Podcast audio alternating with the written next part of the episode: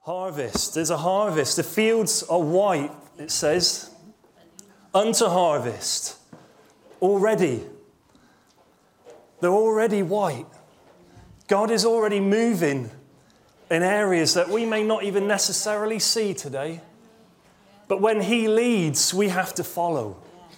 And I like that. I don't know who prayed that. I think it was Dave.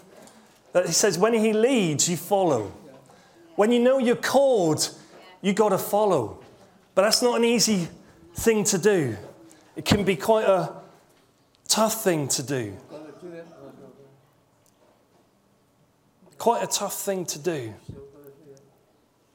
But I'd like us to, to turn to Ecclesiastes, please. Ecclesiastes 3.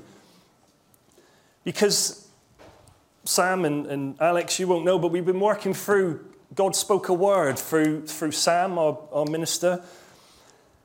And we've been working through a word that we believe God's given us over the last year. And it's a powerful word that we've been outworking.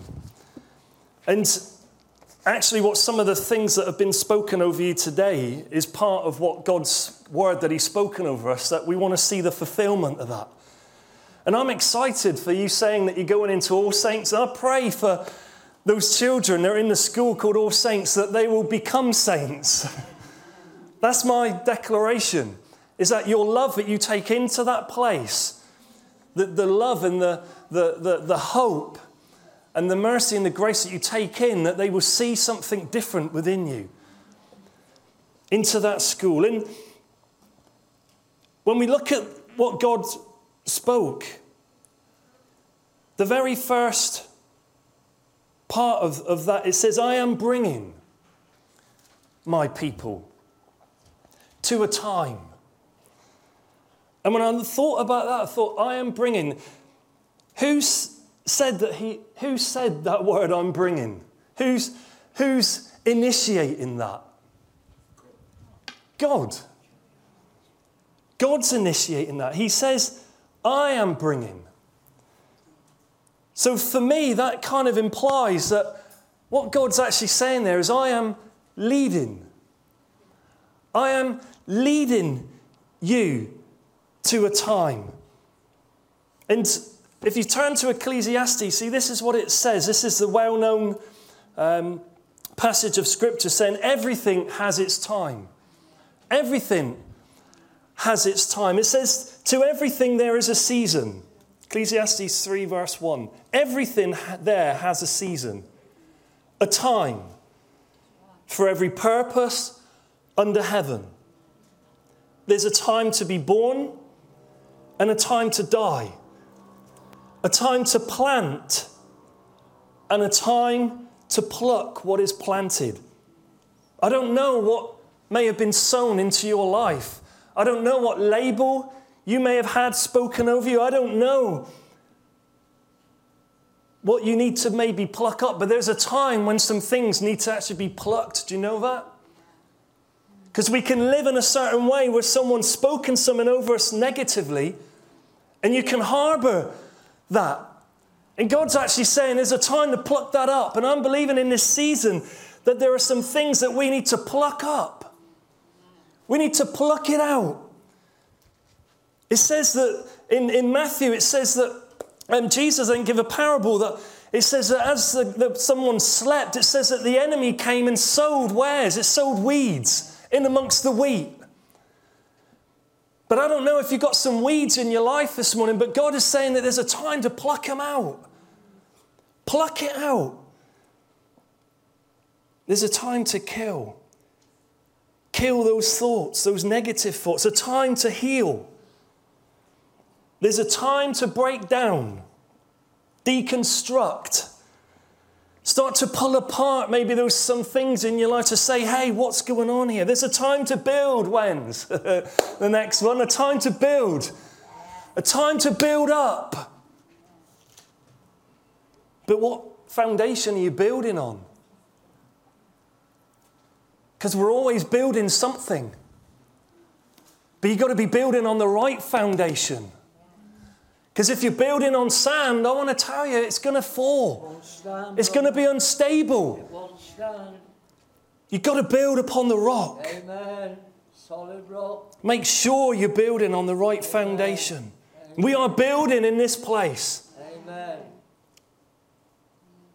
There's a time to weep and a time to laugh, a time to mourn and a time to dance. See, we can see those there. We could say a time to weep, a time to mourn. See, it's good to do that. There's a time to do that, but don't get stuck in there.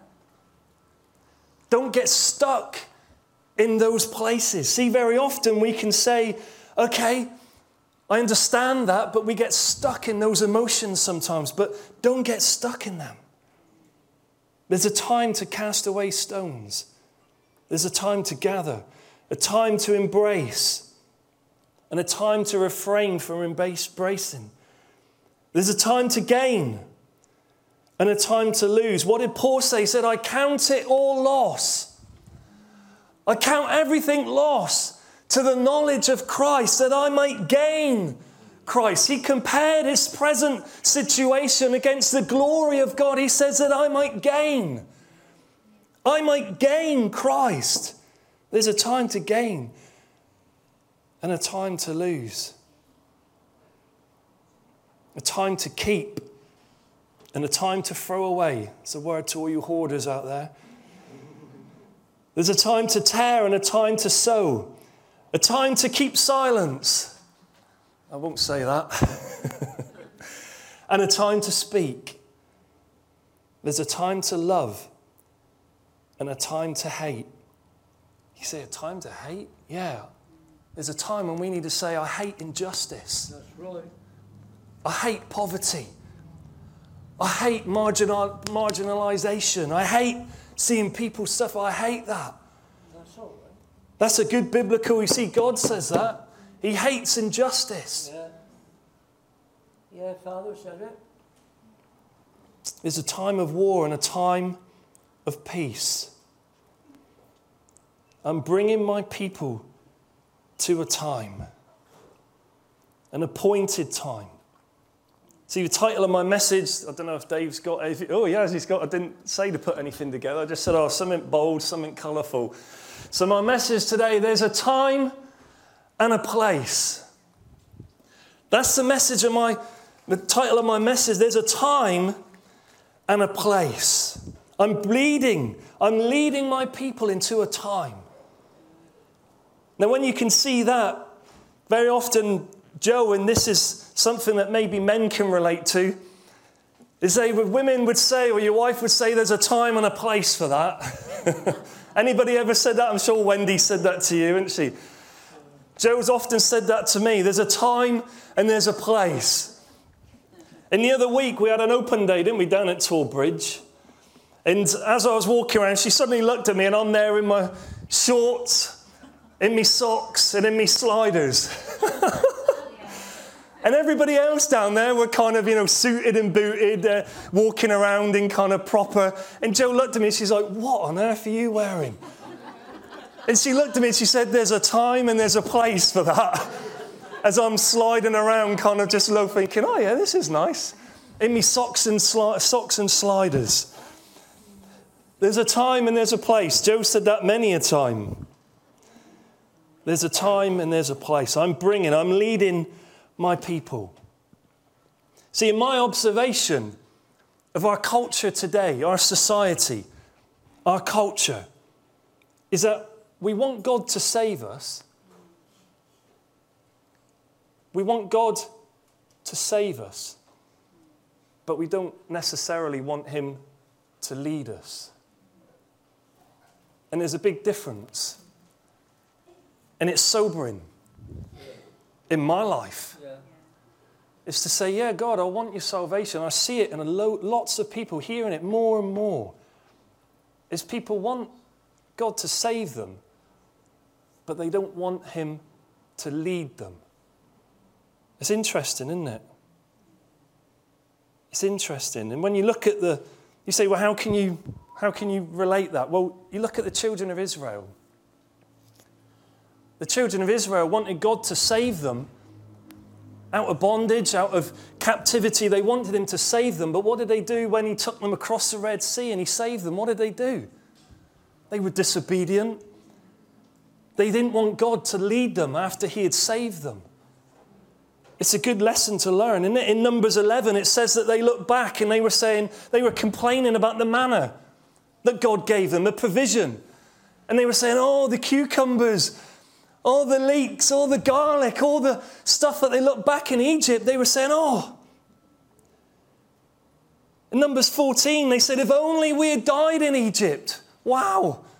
Only a few chapters later, they're going, if only we had died back where we were in slavery having comfort. See, they wanted God to save them, but they didn't want God to lead them into the promised land. They didn't want His leading. And they actually said, Lord, why have you led us this way for us to die? How many times have we thought that sometimes in our lives? That God's led us into a place, not necessarily to die physically, but sometimes you feel like you're dying spiritually, and you say, God, why have you led me this way? Surely I know what's best. It's interesting, isn't it? And they said, Our whole being is dried up. What a statement to make. Our whole being is dried up. See, Trevor last week, didn't Trevor do brilliant last Sunday? He was brilliant last Sunday. He said, There will be rivers. There will be rivers. But what do you do when the river dries up? What do you do when there's a time when the river looks like it's dried up? How do we live life then when life dries up? See, in Samuel, it says that the people, they wanted an earthly king. They didn't want God to be their king. Yeah? They didn't want God, they wanted an earthly king. When God, everything He had done for them, He wanted to be their king. But they rebelled and said, I don't want you to lead my life, God. We want an earthly king. What a difference from, from having an earthly king to saying we want the king. How sad. But when the brook dried up, think of Elijah. See, Elijah allowed God to lead them, him. That was the difference. Elijah allowed God to lead him to the brook. And if you allow God to lead you, follow. Because he'll take you to the right place. It may not necessarily look the right place, but Elijah went to the brook. And at the beginning, as we know the story, at the beginning, the brook was okay. He was being fed, he was being watered. And he's thinking, hey, yeah, God, I heard you right, God. I, this is the right place for me. And suddenly, over time, it says that the famine hit and the, the, the rain, the drought came, the levels of the brook started to decrease. Day by day, started the water line started to get lower and lower a bit each day. But he stayed where God had led him. He stayed into that place. See, there's a time and there's a place. He stayed in that place, knowing a dry place in the end, but he knew that God had led him there to lead him to go to Zarephath to, to, to bring a miracle to a widow. But very often I'm noticing in my own life and through scripture, see, obedience doesn't necessarily lead to blessing. You're giggling. In leadership, obedience doesn't always lead to blessing. See, Elijah was obedient to what God said, but all of a sudden he's in a, in a drought. The brook was drying up. What did God do? He sent ravens to feed him. Now, again, we wouldn't necessarily choose that, but God provided for him. It was meat still. It's not the best, but God brought him through. God brought him through, brother. Done him good. Done him good. What about Paul and Silas? where they were obedient to where God was taking them, but they ended up being beaten, Yeah. thrown into prison, Yeah. sat there in a dark dungeon thinking, Well, God, I did what you said. Yeah. How have I ended up in this place? There's a time and a place. But the jailer got saved. Thank you, Lord. Yeah. And God did a miraculous miracle in that place. There's a time and there's a place. See, how do you get led? How are you led by God? You just got to be obedient. Yeah, do what he said. Obedient and then trust. Yeah. Trust. Lean not under our own understanding. Lean not unto our understanding, but to Him. And then you've got to step out in faith. It takes sometimes stepping out in faith when you don't necessarily know where you're going. So you can be refreshed. It says, I'm leading my people. I'm bringing them to a time of restoration and refreshing. So you can be refreshed even in a place of dryness. You can be fed in a famine, Elaine. You can be fed in a famine when you trust Him and you allow Him to lead you to the right place. See, the, the, the word here goes on, and we know it now. It says, Where there was dryness, there's going to be rivers. A place of dryness, there'll be a place of rivers. Where there is thirst, there'll be satisfaction. And it says, As my kingdom takes first place, there's a time and a place. As my kingdom in your life takes first place, it says favor will follow. Yes, it does. Amen. That's a kingdom principle. Your favor will follow when you put his kingdom first. Favor will follow you. That's what I'm declaring. I want to see that, Lord, in this next season, that favor will follow in this place. Favor will follow for you as a family as you step out for the kingdom. When you put the kingdom first, all these things God says, I will add to you. He knows the desires of your heart, He knows what you need. But when you put the kingdom first, the biblical principle is that favor will follow because He doesn't let the righteous be unsaken, forsaken. And when we put the kingdom first place, what does it say here? It says harvest and healing. A harvest and healing will be what? It will be commonplace. when you put the kingdom first place, harvest and healing will become commonplace. There's a time and a place.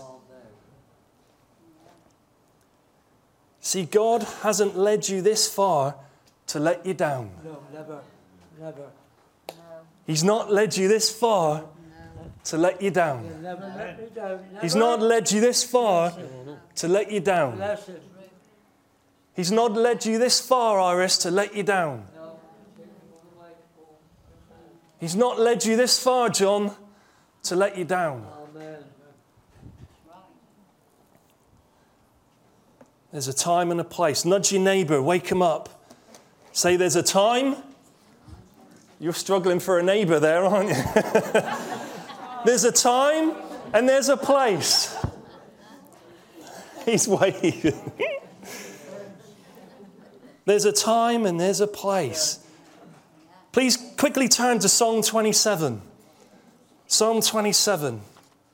We've had a lot to get through this morning, but I want to leave you with this Psalm 27. Look at what it says. There's a time and there's a place. Psalm 27 5 says this. Psalm 27 5 says, In the, in the what? In the time. In the time of trouble. What do you mean, trouble? I'm a Christian. Everything's supposed to be all right, isn't it? I wasn't promised trouble. I shouldn't be having a time of trouble. But this is, I think, David speaking, he says, In a time of trouble. There's a time and a place. In time of trouble, he shall hide me in his pavilion, in the secret place. There's a time and a place, I. In his secret place of his tabernacle, his dwelling place, he shall hide me, and he shall set me high upon a rock. Isn't that lovely? In time of trouble. See, because as we read in Ecclesiastes, there's a time and a season for everything. But in time of trouble, we need to know God, where are you? Are you there? How am, in, how am I in trouble? But Jesus said you're going to have trouble, you're going to have hardships, you're going to have strife, you're going to have difficulties. That's life. But always through that season, you've got to be looking to say, okay, what can I gain out of this? Like Paul said, I consider it all loss. Whether I've got much or I've got little, I consider it loss compared to the glory that I may gain. The purpose of any trial is so that you may gain. But even in trouble, David says, He shall hide me in the secret place. And He sets me high upon a rock. See, we said we're, we're building, but you've got to build upon the rock. Yeah. You've got to build upon the strong foundation. Paul says this in Corinthians 2. He says, My light affliction which is but for a moment. but for a moment, compared to eternity, it's just a moment, is working for us and exceed an eternal weight of glory. I like that. What about Esther? Esther, Mordecai, her uncle. Esther was called to be a savior to the Jews. And God said that He placed high favor upon. She was more favorable upon all the other women. And God placed her in a specific place. And it was about them saving the Jews. And it says, if you don't do it, Esther, then God will raise up someone else from another place to carry out His will. Yet, who knows whether you have come to the kingdom for such a time there's that word again, time, for such a time as this. I want to tell you, you are saved today for such a time as this. You're not here by coincidence. You're not here by coincidence. Jude's mum, you are here for such a time as this. And I know you struggle to understand my, most people struggle to understand my English, but we love having you. I will encourage you to say hello to Jude's mum before you go today. She's with us for a few months. Lovely. It's lovely to have you. Lovely. For such a time as this, I am leading, bringing my people to a time for a purpose. Whether that time be trouble or celebration weeping or laughing or dancing. You've got to allow Him to lead you. Allow Him to lead you through it, but allow Him to lead you to it. You've got to allow Him to lead you to it. And I love what Ecclesiastes 3 goes on to say in verse 11. It says that He has made everything beautiful in its time. There's a time and a place. He has made everything beautiful in its time. Let's stand to our feet, please. See, because we're living in uncertain times, aren't we? Financially, politically, mentally. We're living in unstable times. But when you trust the one who is leading you, I want to tell you, you can trust with confidence. You can trust in confidence. In Psalm 23, it says that He leads me, He brings me beside still waters, waters of rest. So if you're in a time of trouble today, I want to encourage you to say, He brings you. He makes you lie down. Sometimes when we don't want to lay down, He will make you, but He leads you besides waters of rest. That encourages me. That encourages me to know that if it's tough, He can bring me beside still waters. I don't know whether you need to hear that today. For those of you online, I don't know what your relationship is like with Jesus today. But it may be that you need to rediscover your relationship with Jesus. I want to give you opportunity to do that right now. Is to say, Jesus, I need you again. I need to make that right, that relationship with you. If you've never accepted Jesus today, then now is the time. Now is the time, now is the place to say, Jesus, I need to accept you as Lord and Savior in my life. I've messed up, I'm in sin. I need to know the forgiveness of a Savior. If that's you, now is the time to make that response. But we thank you, Jesus, today. We thank you, Jesus. We remember your goodness. But Lord, we thank you for who you are, that you say, Lord, in your word, that Paul said you always lead us in triumph in Christ. That the manifest the fullness of the fragrance of his knowledge, that in every place you are good, good or bad that you are perfecting us. You are taking us from one form of glory to another. And we're thankful today that this is the time and this is the place that you want to do us good. If that's you this morning, if you need to respond with eyes closed before we have a cup of tea, then I'd encourage you to just respond to Jesus this morning.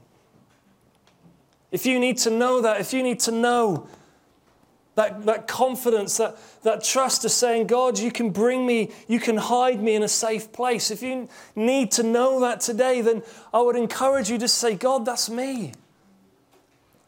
I need to, to know a, a revelation that you've, you've brought me to this, this place where you can hide me that I'm secure in this place because He's for you and not against you. And today, if it's something in this last season where you've been struggling to let God lead you, then, then I would encourage you just to simply get into a safe place between you and God and say, God, help me. Allow Him to lead you. To get back into to the Word of God where life comes. Let Him lead you in this next season to the place where He wants, in that He knows what's best for you. I'd encourage you to not just be saved, but to be led by Him. That, Lord, in this next season, Lord, we want to hear what you you are saying. Yes, Lord. We want to hear what your Spirit is saying. Yes.